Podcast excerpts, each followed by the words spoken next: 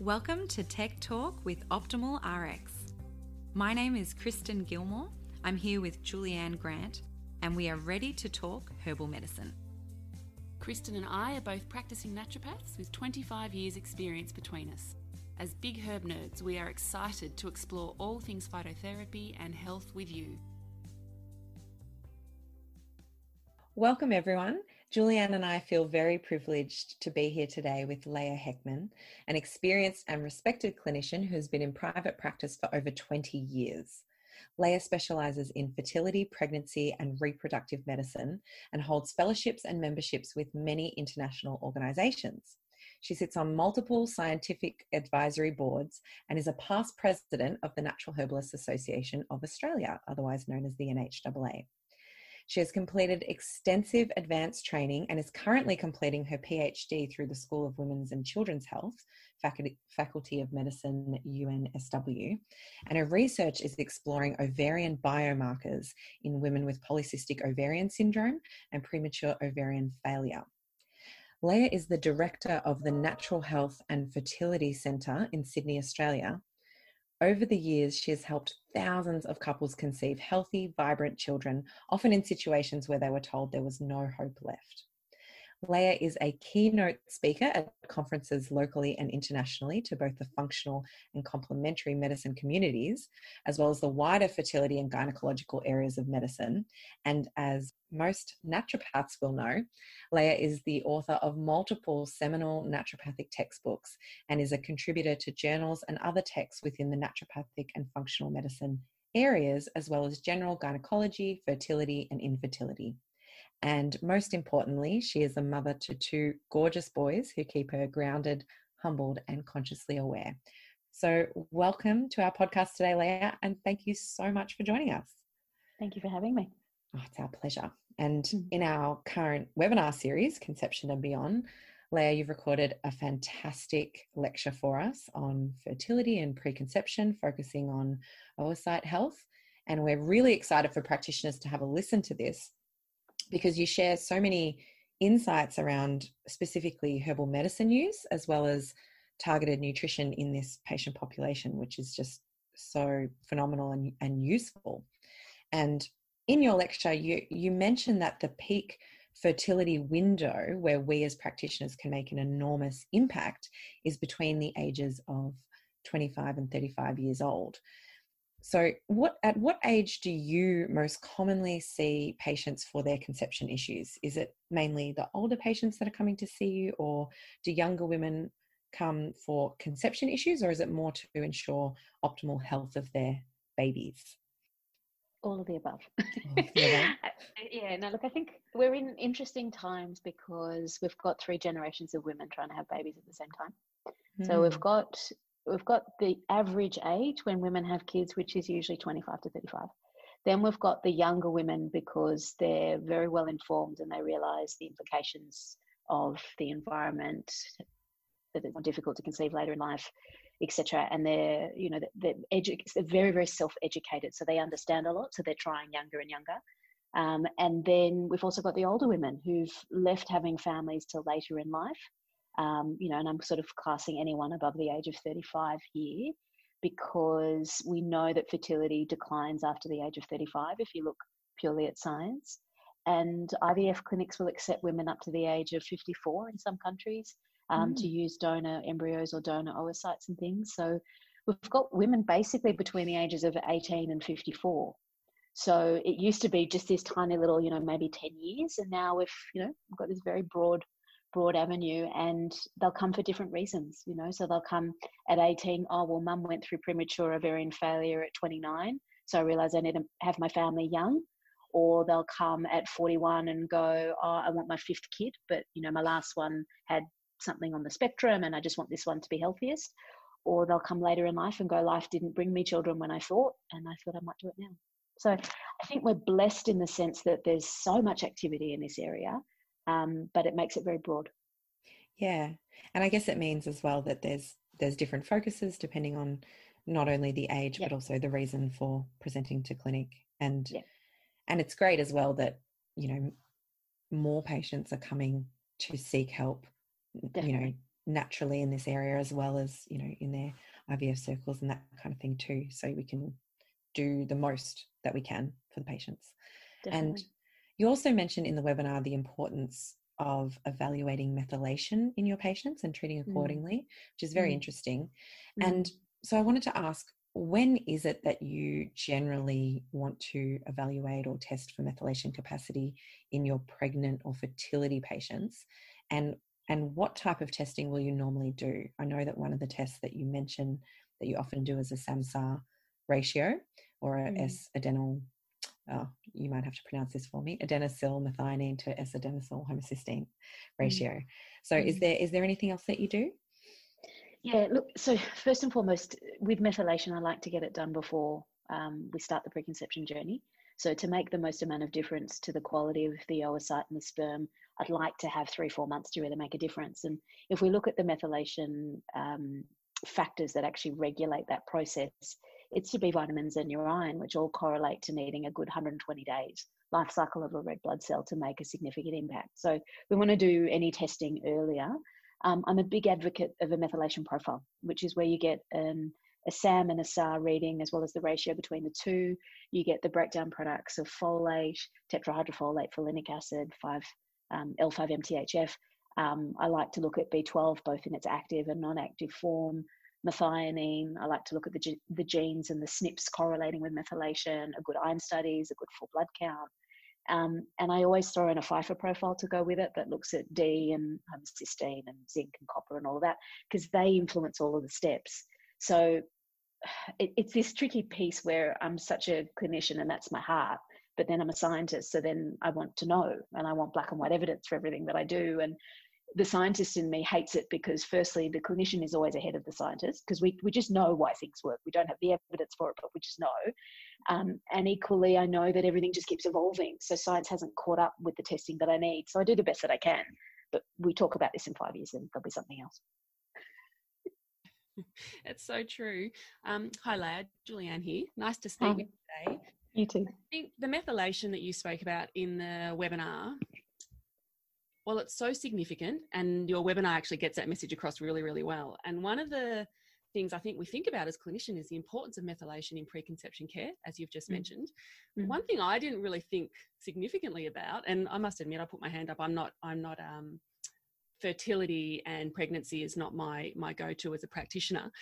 However, it was some real key takeaway from your webinar was the significant methylation process that occurs in the mother and in the baby during that week 17 to 24 and how yeah. exhausting this can be you know upon yeah. the mum I, I, must admit you look back on your own pregnancy and go ah. ah. and they always do a morphology scan then which just exhausts all the mitochondria at the same time so oh you're just like well you know can we get it together can we do the morphology later we need to have you speaking to all the right people, I think.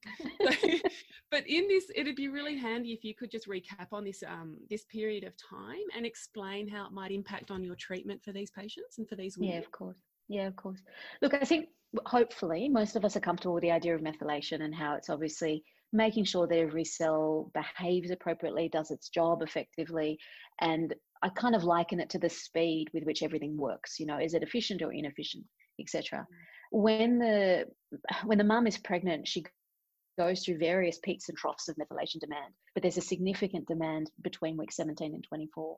Mm. In the baby, that's when they're having all the myelin sheath development, which is, you know, the outer coating of all the nerves. So literally every single nerve fiber in the body is taking a huge demand of all of those methylation nutrients, all that methylation donor, um, examples like all that sort of stuff. Everything is being used so that this little nervous system can be as mature as it possibly can and that protects the child for all of the neurological development for the rest of its life. You know its cognitive function. It's you know whether or not it goes anywhere near any of the spectrum stuff and everything that goes from there. And you know if it takes and there's not enough then it affects genetic imprinting it affects genetic progression of the baby all that sort of stuff and switches genes on. But equally in the mother there's so much methylation demand for her because her body needs so much extra mitochondria and so much extra energy to be able to do all of that for that child and to be able to enable all of that um, development to occur. And everyone kind of looks at it and goes, okay, you get through first trimester, you're through all the nausea, you're through all the exhaustion, now go and glow. And every woman goes, okay, well, I kind of have woken up. I've got about two weeks here.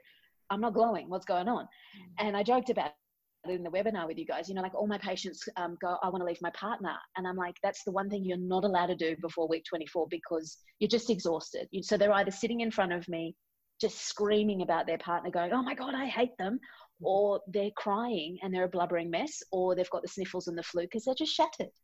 And it's basically just that the body's like in overload. It's not clearing histamines, it's not clearing any detoxification. It's got to build up. They're puffy, their liver's not happy, and they're just exhausted and they've just drained of all of their cofactors. So it's the one where as clinicians always make sure that you see them around week 17, 18, always make sure that you warn them and you normalize it all and give them extra support.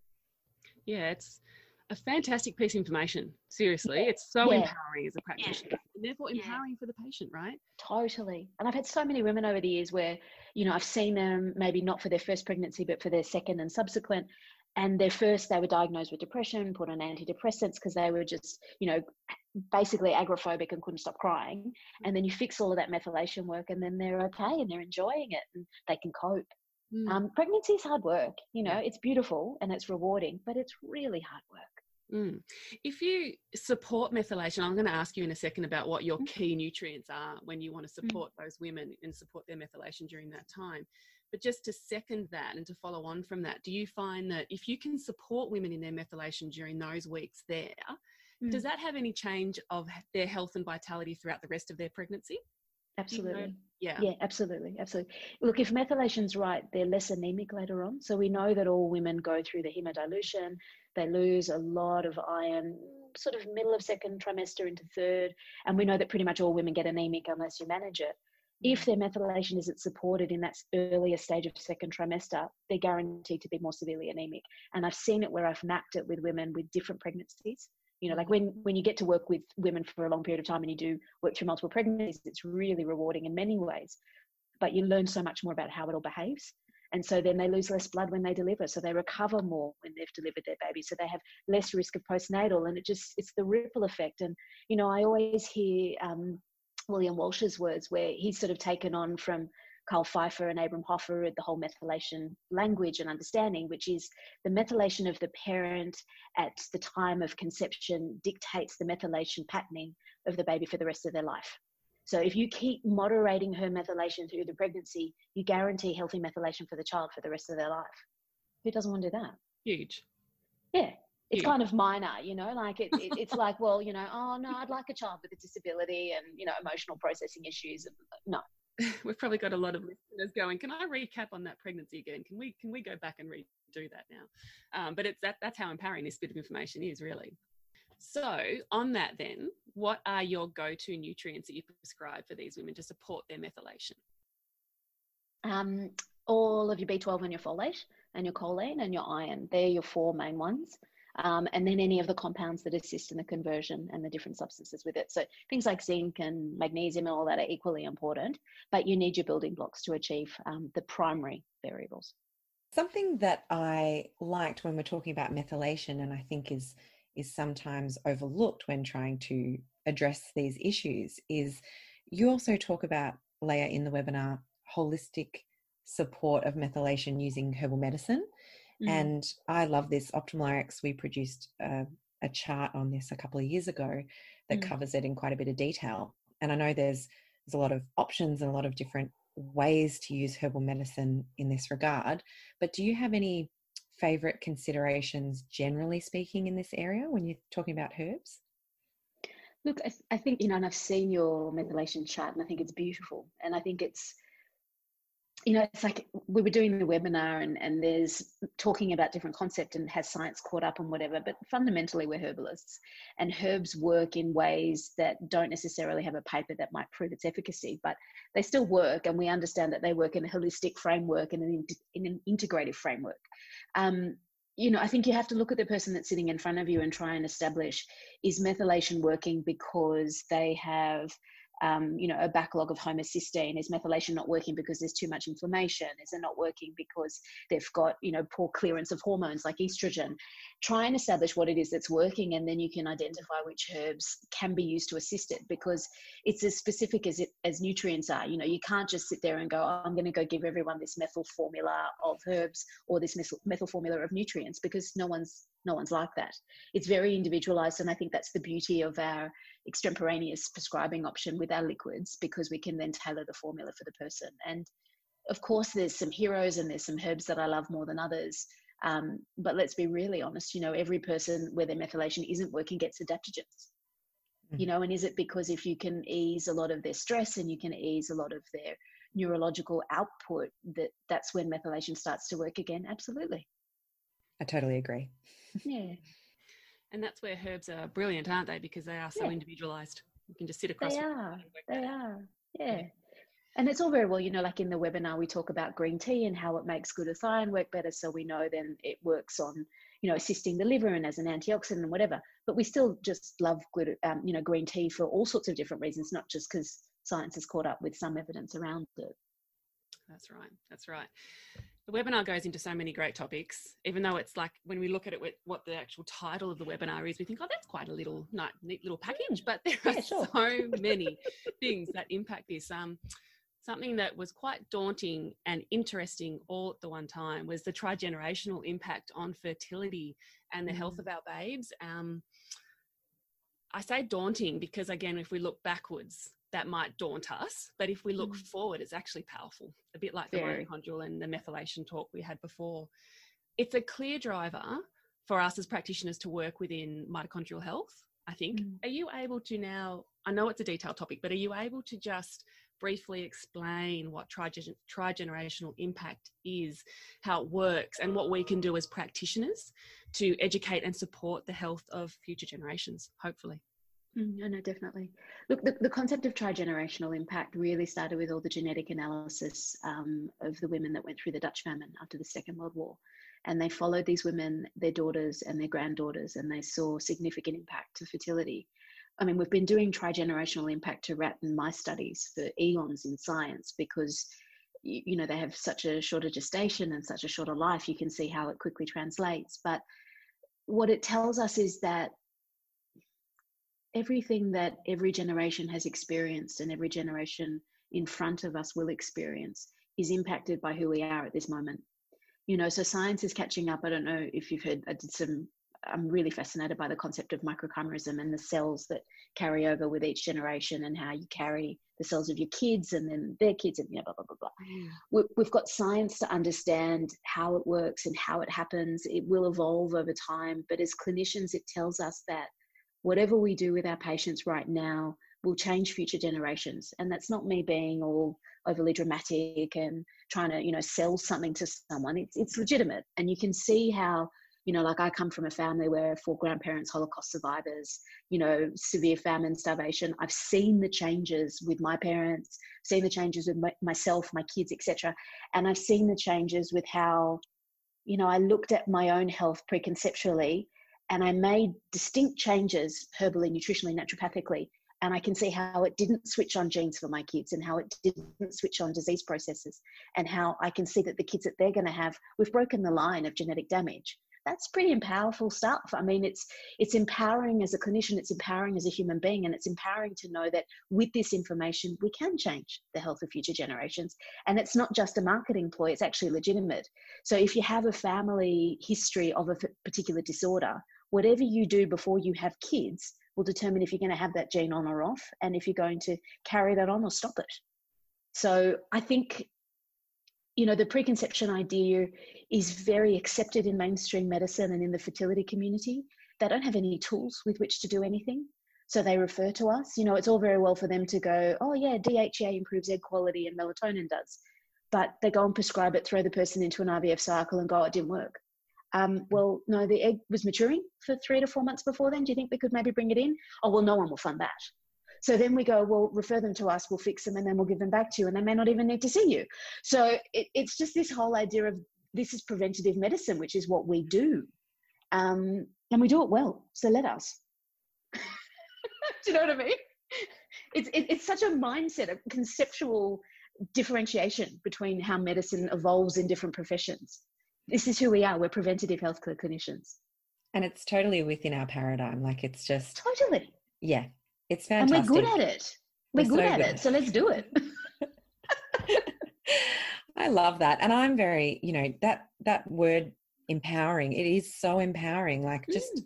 you know, you can be so optimistic thinking forward of you know you're not just improving your own health you're just improving entirely down the line and mm. giving everyone that comes from you the best opportunity to to thrive. It's crazy. I love i love how you explain that. That's fantastic. And mm. one of the areas that you know of health that is so important particularly regarding fertility is mitochondrial health. Mm. and you covered this so brilliantly in the webinar. And interestingly for us, particularly as herbalists, you talk about some great research um, regarding astragalosides, so constituents mm. from astragalus, and their mm. beneficial impact on mitochondrial health as seen in the research.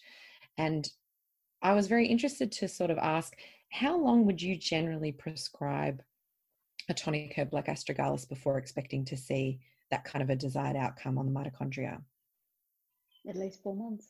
At least four months, yeah. You know, as a as a herbalist, you know, I, have looked at all of the various traditions, and there's a reason why they prescribe astragalus as often as they do. You know, there's so much knowledge in those thousands of years of traditional Chinese medicine history that we need to understand there's a reason that herb has been chosen, and let's lean into it. And if we do believe in all of its anti aging properties and all of its regenerative properties, the body heals, but it takes a bit of time. And to really improve the mitochondria of an egg, I want four months. And if yeah. I'm going to be given four months, no one in Chinese medicine would give astragalus for less than that. But yet, as Western herbalists, we think we should have an immediate response. Do you know what I mean? Like it's, yeah. Mm. I think sometimes we, we underestimate our tools and we overestimate that we have to catch up to medicine, which is wrong. Yeah, and that's sort of the same concept that you're talking about before, like chucking some DHA, uh, DHA to yeah. a patient and just going, "Oh, it didn't work," and moving on. Yeah. But yeah. interestingly, that that sort of traditional Chinese medicine prescribing of astragalus, I know mm. in uh, naturopathic school, generally speaking, we're often taught that astragalus is not usually recommended acutely for use. Yeah. It's it's more more so used as a tonic. But you mentioned in your in the webinar that sometimes you do use it acutely, depending on the situation and i i think that's great and it, it's a selective process so can you just yeah. explain when a situation would call for the acute use and when you might avoid that particular use of astragalus i think the acute has to be an extreme acute with a lot of heat a lot of temperature a lot of heat a lot of uh, discharge discoloration where the body doesn't want to be slowed down and it wants to use the fever to burn out whatever the bug is in that situation, I find that astragalus can kind of progress or delay the infection a little bit. But if it's just, you know, a kid with the odd flu or whatever, or a woman where she has little things going on, that's fine. I mean, it's still going to have its tonification properties and it's still going to work on energizing the body in all those different ways with the mitochondria. Um, it, it really comes down to heat for me. That's sort of how I differentiate it. And that's a Chinese medicine interpretation, I know. But looking at the energetics of uh, you know, the different types of plants that we're using can be really beneficial for prescribing. Definitely. Know, so. Definitely. And that's the same with the ginsengs. I mean, we talked a bit about the ginsengs with, um, you know, improvements as an antioxidant and as an anti-aging, but I can't touch Panax. I mean, I'm a type A with a really fast brain. Panax and me don't go. it's like, you know, and you've got to think about that and think about the traditional uses of the herbs a lot more. And that applicability really influences your decision. And that's great too, because I mean, we've got when we're talking about the ginsengs, there's almost a ginseng for every type of person. You've got, you know, hot, hotter um, ginsengs like a Korean ginseng. Then you've got mm. American ginseng and Tianchi ginseng. There's so many mm. to choose from. So yeah, that's are. where we come in with our prescribing and and hopefully match the plant to the person. I just want to jump back, um, Leah, to the topic of mitochondrial health and herbal medicines. Mm-hmm. And I know in the research, because we've looked at, at mitochondrial health under a couple of, I guess, disease headings like autoimmune disease, etc. And now we're revisiting it with fertility. So the the research, and granted, it's obviously preclinical. We're looking at mechanistic studies and what have you, but we see a few different herbs being um, investigated by the research, but on different cell types. So it might mm. be something like a neuronal cell or what have you. Yep. Do you think it's fair or can we as clinicians because this is our role even here at optimal is to, to look at that research and to make it clinically applicable and to see how we can do that do you think that we can extrapolate some of that data, even though we're looking at different cell types, the mitochondria within different cell types, and possibly explore that as herbal medicine options for the mitochondria within oocytes? So, do you want to ask the scientist or the clinician? I want to ask both, actually. Yeah. Yeah. So, so the researcher goes, no, watch this space, wait for science to catch mm. up because they're different cell types. The clinician goes, the proof's in the pudding. So, I, I mean, you know this as clinicians as well. Like as a clinician, you have an inkling and you have an energetic connection to something and you go that will work and i just am going to trust it. Or you get this brainwave and you go oh my god i'm just going to give this a go and then all of a sudden you get this amazing outcome. And then you eventually find the paper that correlates with it. And that happens to me all the time. You know science then all of a sudden releases something and i go oh wow good. I was on the right the right pathway. Um, I do see changes, but then I go back to as a herbalist, I go, okay, well, is Bacopa working to improve the health of the mitochondria because it's an adaptogen? Because it's actually helping to restore the person and to soothe them and to heal them and slow them down and not lose so much mitochondrial energy in the brain? Or is it working because it's affecting both the brain mitochondria as well as the oocyte mitochondria? I don't know yet. I don't know. I'm getting the outcome, so I'm going to use it. Yeah. So that's the clinician, but the researcher goes, I don't know. I don't know. And I guess that's the advantage of being a clinician because you can experiment with it and we all do. And, you know, someone will hear this talk and it won't work for them, but they'll hear a different talk and it will work for them. Or we've all got theories and we're all just trying to pave the way and, and get the best clinical outcome. But but I do see the benefit. I guess that's where it concludes for me. Um, but I'm selective and I match it to the person. I think that's great. Also, the understanding the herb yeah. You know, what is the benefit of that herb anyway? And often yeah. that's what can be extrapolated to the individual person as well if we're trying yeah. to be specific around yeah. supporting mitochondrial health. Bilberry, for example, like understanding that, you know, um, and if we understand that as a huge antioxidant plant, then we might also be able to extrapolate that in oocyte health, perhaps if we've done our research and worked around it too. Yeah, but then I think it's, you know, my brain goes, well, is the oocyte health compromised because there has been an anterior pituitary or a brain um, component where the antioxidant from bilberry will help? Have they had a history of infection that may have damaged the anterior pituitary? And then, do you know what I mean? And you, yeah. you, you map it in whichever way that you can. I mean, of course, I have this this love of bilberry. It's one of my mm. favorites. Mm. I don't know why it is, but it's just one of those herbs that you know you just love. Um, and you see if it's applicable. If it's not, it's not. But I think it's what I wanted to get across with the talk was very much around let's get outside of chaste-tree and wild yam and false unicorn root and stop thinking of just the reproductive system and start thinking a bit more broadly and really go back to the basics of the oocyte has more mitochondria than any other cell in the body. We don't fully understand how that mitochondria works in differentiation to other cells. But if we can get a clinical outcome, let's go with it. Absolutely. Very well said. And I just want to almost switch gears for a second here because I want to talk a little bit about male fertility support. Mm-hmm. And you make the point in your webinar, which I just think is so clear and and and great the way that you say this, that the cleaner the sperm is, the less pressure you're putting on that oocyte. So mm. I think that's a great way to explain naturopathic treatment in these kind of situations and the need for it for that, mm. you know, male factor. Mm-hmm. But uh, what what are some of your favorite herbal medicine classes or standout herbs that you that you look at for men in uh, during preconception?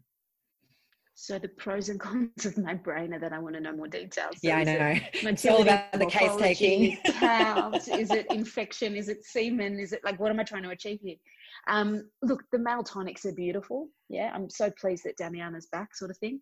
Um, like oh god that was exhausting wasn't it um you know it, it's the difference between what am i trying to achieve here and why has it not been working um some of the mainstays. Okay so if we're thinking let's say dna fragmentation because then it makes the egg easier. I'll bring it to the egg for simplification. So then i'll be looking at my main antioxidant types of herbs. I do think ginkgo works beautifully. I do think curcuma works beautifully. Um, grapeseed extract, knotweed, especially if there's like a history of infection. Um, those really rich antioxidant types of herbs because the advantage of men is that you know 72 to 76 days they've completely changed all of their sperm. So you basically just have this beautiful antioxidant circulatory stimulant type of approach and the sperm always look better. Um, if i need to get very specific then i might use things like sarsaparilla or oats or um, damiana or things like that. Yeah it just depends on the person. Sorry tribulus was the one my brain was thinking. Sorry. Mm. It always comes back to the patient. Hey, it's the always always yeah. Um, key antioxidants are also obviously important. What you were talking about there in male health. So let's mm. cycle mm. back to glutathione a little bit. Um, mm. And you mentioned in your webinar about about its importance and and how phenomenal it can be if we get the right preparation and the right dose. You also mentioned that it its effects can almost double, so to speak, mm. if we mm. combine that with green tea. Beautiful. Yeah. Yeah. So do you know of any other nice nutrient herb kind of synergies or synergism that we can put into play and practice? I think all nutrients. I think you've just got to work out which one, all nutrients, all nutrients and herbs. It just depends on which one you're trying to focus on. Um, I use so much Codonopsis from a blood building perspective, from a microbiome restorative perspective. So if you're, let's say, wanting to improve the microbiome and all the probiotic species, I use heaps of Codonopsis, powdered liquid form, depending on the person. If I'm wanting to improve iron utilization and blood building, I'll use Codonopsis. I might use rosehip for the vitamin C concentration or withania, like different applications. Um, what are some of the other nutrients that we spoke about that might want to be mentioned? Vitamin um, Sorry, resveratrol. Yeah, oh, resveratrol. Yeah. Resveratrol is such an underutilized herb, uh, underutilized nutrient, and underutilized herbal components that go with it as well. I mean, Japanese knotweed. I think everyone boxes um, in the infective community too much. In that sort of world, they kind of go knotweed, any of the weird and wonderful bugs, Lyme, Borrelia, whatever. They kind of go, okay, I'll just keep it for that. But it's actually such a it's a clever herb and it's a very interesting herb because of its um, breadth of application. But it does have lovely antioxidant potential from the resveratrol content. And it does have lots of, as we're saying, you know, when we can talk about a nutrient and then we can talk about a herb, but we can actually look at a constituent in the herb and then how mm. that's utilized probably yep. more effectively with the other constituents. Is this whole yep. idea of synergy, and we're so luckily lucky to be herbalists to be able to get to play with this clinically. Um, and thank you for sharing that around Japanese knotweed too, because it is one of those herbs that has actually been categorized. And I know we did a lot of work on that here at Optimal when we brought it out several years ago, but it was mm. around the infective space. So mm. it's sitting on a lot of people's shelves that possibly don't know how to utilize that as yes. well as they possibly can. So yes. I think thinking about its use with along with with resveratrol, and the other reason I use it a lot clinically, admittedly, I see a lot of um, chronic illnesses and chronic disorders is around its support of endothelial cells. So that's something, mm. if we can think about, would affect so many um, sections of disease and disorders as well. Yeah, mm, definitely. And another um, important intervention that you've discussed, Leah, not only in the webinar, but also you mentioned a little bit earlier, is melatonin. So I think with melatonin, I'd actually like to ask a few questions around this. So, so firstly, just in general. Why do we need good levels of melatonin for fertility? If you can just give us a little background on that. And then I've got a few more up my sleeve. Yeah, no, for sure. Um, the melatonin research is quite broad at the moment. Um, it initially started in the context of, um, you know, having a reduction in oxidative stress burden to the aging cells, and you know, they did this really interesting paper. It's a good ten years ago now, um, and that sort of started the ball rolling. Um, then they started to realize that melatonin protected the oocytes if they were exposed to toxins. Um, and then they realized that the mitochondria, and particularly the mitochondria within the oocytes, have the high, one of the highest concentrations of melatonin, which really surprised researchers and clinicians alike because it's not really something that you usually associate with. I mean, when we think of melatonin, we know that um, you know it's amazing in the context of sleep and sleep wake cycle, and then the the curious part of my brain often sort of looks at it and goes, well, if I have enough melatonin as an antioxidant, is it because I get enough sleep? And is that how sleep actually works and makes benefit and does all of that as well? So it's it's very much around antioxidant potential and ensuring that there's enough ATP so that I can regenerate the mitochondria itself. Totally. And I think uh, generally speaking, fertility patients are often aware of, of the need for melatonin. A lot of different uh, types of clinicians will recommend that nowadays. I think it's it's mm. one of those things that's quite common. In, yeah, in yeah, quite common in the IVF community as well.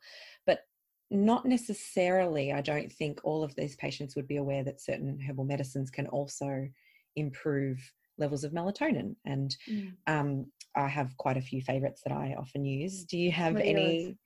well, I, re- I really like hops and chamomile, and um, yeah. I actually use lemon balm a bit as well for, yeah. for that. Do you yeah. do you have any favorites? I don't want to take any from you. no, no, no, that's okay. Look, I mean, there's great research with chaste tree um, with improving melatonin, especially if you take it at night.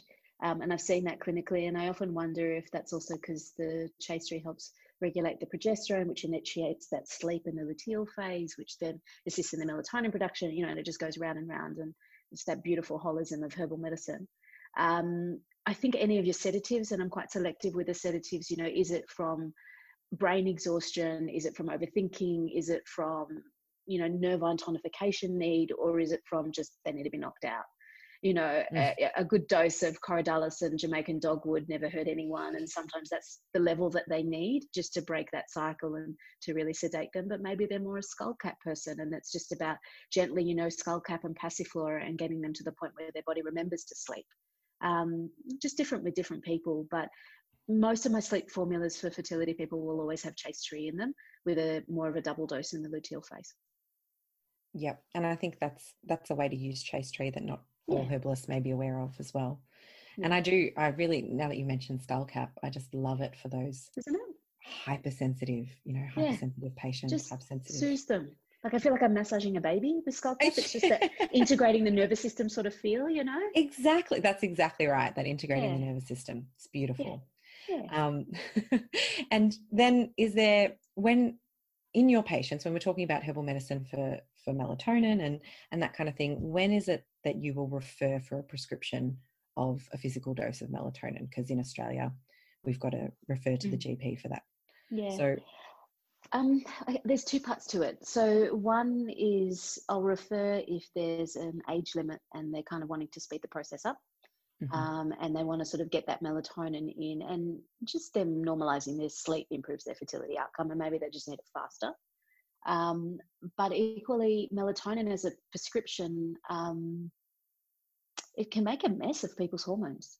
You know the herbs don't but the melatonin supplement does. So for some people where you're wanting to work and improve the melatonin pathway the herbs are actually the better choice. So mm. just working out which person. But i've had a few women where they go on melatonin and then their cycles get really short and they don't really have a proper bleed and it basically just disrupts their progesterone in a way that makes them almost infertile.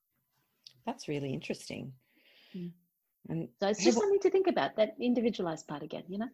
Yeah. And and the other beauty with herbal medicines is that generally speaking, they are modulating. So exactly, you know, they're they're very clever in how they work. Yeah. yeah. Um, another thing that you talk about in the webinar when you're discussing environmental factors and endocrine disrupting chemicals, you make this really great point that toxins from prior IVF cycles should actually be considered and chelated. And mm. I mean, that makes total sense. As soon as you said it, it was a bit of a light bulb moment for me. Yeah. Um, because normally when we're chelating or detoxing, we, we want to do this for a good, you know, three months at least before conception. Um, and and you note in the webinar that this would apply to detoxing between IVF cycles. And I think, you know, this probably doesn't come to mind for every patient. Mm. Um, you know, when when they're when they when they have a failed IVF cycle, often they might just want to get straight back on the horse and and be anxious to try again. So with your patients, um, what herbal medicines or general protocols would you employ after a failed IVF cycle, and, and what are your general recommendations for waiting in between? Very individual for a change. That's the phrase of the podcast. Um, it's individual because some women they've got an age limitation and they've got the emotional anxiety that goes with that. Um, so, assuming that I have free reign, I'd like three to four months to get some things out. Sometimes I can get it out within six weeks. It depends on the type of drugs that are used. I mean, women that go through IVF cycles and they're given growth hormone, for example, that can take six to 12 months to get out of the body. Hmm. And that's a real doozy and it just makes such a mess. So it really depends on their history and it depends on where they're at. But if they're 43 and they're running out of time and they're in a total panic, I may or may not be able to do what I want to achieve. So it depends. Depends. Good things to consider, though. Mm. Um. Herbs wise, though, I'm sorry, I didn't answer that part, did I? Um, say I have complete free reign um, with respect to the herbal context. I like to get those the synthetic estrogens and the synthetic um, metabolites of all of the drugs out. So I really want to get that beta glucuronidation working. So it might be as simple as um, and St. Mary's Thistle, or it might be a little bit more in depth with some Schizandra or something like that. Just depends on the person and how I'm trying to, to remedy it. But some really good liver herbs and curcuma is always in there for me. Yeah, if only we had all the time in the world with all of our people, all the time. Absolutely you know, just let me treat you how I want to. Don't have a life. I just the more we talk about things in here, I'm like, can I just go back in time? I've got a beautiful, healthy baby, but some of this, you know, I sort of think, can I just go back? Let's redo. how lucky are all the practitioners listening today? I tell you what. Um, I'm going to ask a quick question around diet though, and if you have any dietary recommendations or pitfalls for those women that are coming to see us for fertility problems or just just to optimize fertility. Hmm. I think probably one of the biggest things at the moment is because fasting's so popular that it's about making sure that they get enough calories. So there's so many women that I see that are under eating um, and they're aging their bodies and shutting down processes because they're not actually eating enough food. Um, so it's gone from don't eat rubbish and eat this good food to okay, well you know what to eat, but now you're just not eating. Um, and the more the fasting research and the anti-aging research is evolving, the more we're realizing that women's fasting window needs to be shorter and they can't do long term fasting like men can. So, women, their maximum really is a 16 8 model. They can't do 18 6. Men can, women really shouldn't because um, they just stuff up their hormones too much and it takes them four to six months to get back. Um, and then if they want to fast 12, 12 is fine, but they have to eat for 12 hours of the day. Um, I think most people have you know that they're aware that too much caffeine's a problem and alcohol's not good and organic is better. Like they're aware of the basics. They actually just need to eat food now. The irony you know? That's right. But the fasting windows are um, I did really enjoy that in your webinar about the difference between men and women and and what that's about because it's the fasting rules and the different rules out there for fasting and how they're being employed by different practitioners is is vast, very varied. Yeah, yeah, yeah. So again, in this population, it's we have to look at something else. Mm. Yeah. Another huge topic, then maybe in the near future we can get you back on board for this one as well, Leah, is the microbiome and microbiome health. Uh, we gave a lecture on this a couple of months ago around uh, herbal medicines that modulate the microbiota and the microbiome, I guess, as a, as a extension of that. Do you have any herbs or foods that you find work really nicely in this? I mean, you mentioned Codonopsis before in the microbiome, so we might be able to tick that one. Are there any other herbs that you like to utilize to support the health of the microbiota? In I love slippery elm. You know, I love slippery elm. I love marshmallow. I love licorice. I love oats if they're tolerated. Um, I find turmeric helps the microbiome a lot. It's a clinical thing, but I just find I think it's that I, I, go back to traditional herbal practices and they've always used them as staple foods, which means they knew something we didn't. Yeah. So we have to lean into all of those. So anything that's a culinary herb or that's regularly used is going to have a benefit.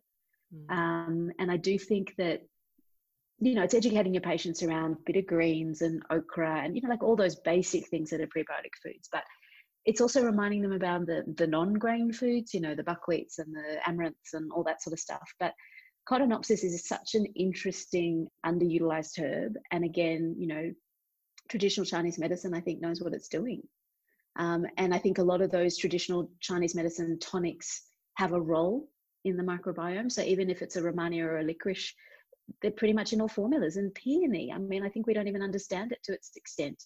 You know, I think it does have an application where it does play a role here. And fundamentally, herbs are food which means that they're going to affect the microbiome whether or not we fully understand their, their use.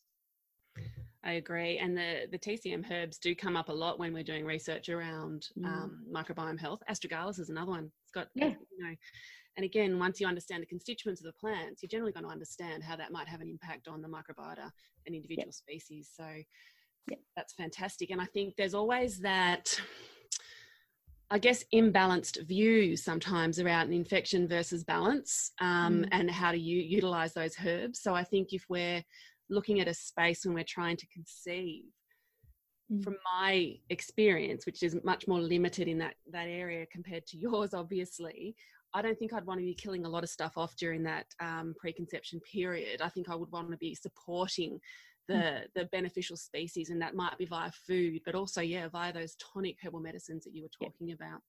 Is something definitely. again a whole uh, lecture on that would be amazing to further you know specify it into the preconception care but let's try and wrap this up i could talk to you forever i realize we're on a bit of time limit here but let's try and wrap this up and do you have and i know that the individual patient is our theme of this this podcast but mm. do you have any hero herbs that you tend to to go to for supporting the mitochondria of oocytes turmeric number one Perfect. yeah and it's very dose dependent and it's very very widely applicable. And for me, it's always about blood movement. Um, if they're not trying to conceive, then it's cinnamon as well because it's so warming to the reproductive system. But otherwise, it's turmeric because I can give that through a cycle. I can give that when they're pregnant. I can use it as a food. I can use it as a, a an extract, however I want to do it. But turmeric's definitely it. Um, I don't think there's any woman in fertility that I don't give it to. Oh, yeah, just such a powerful antioxidant. Mm. And I just see that it um, it eutrophies and tonifies and moves the blood in a way that I don't, I've never seen any other herb do. Mm. Ticks all the boxes that we're looking for, right? Pretty much, yeah. Yeah. and it makes all my nutrients work better.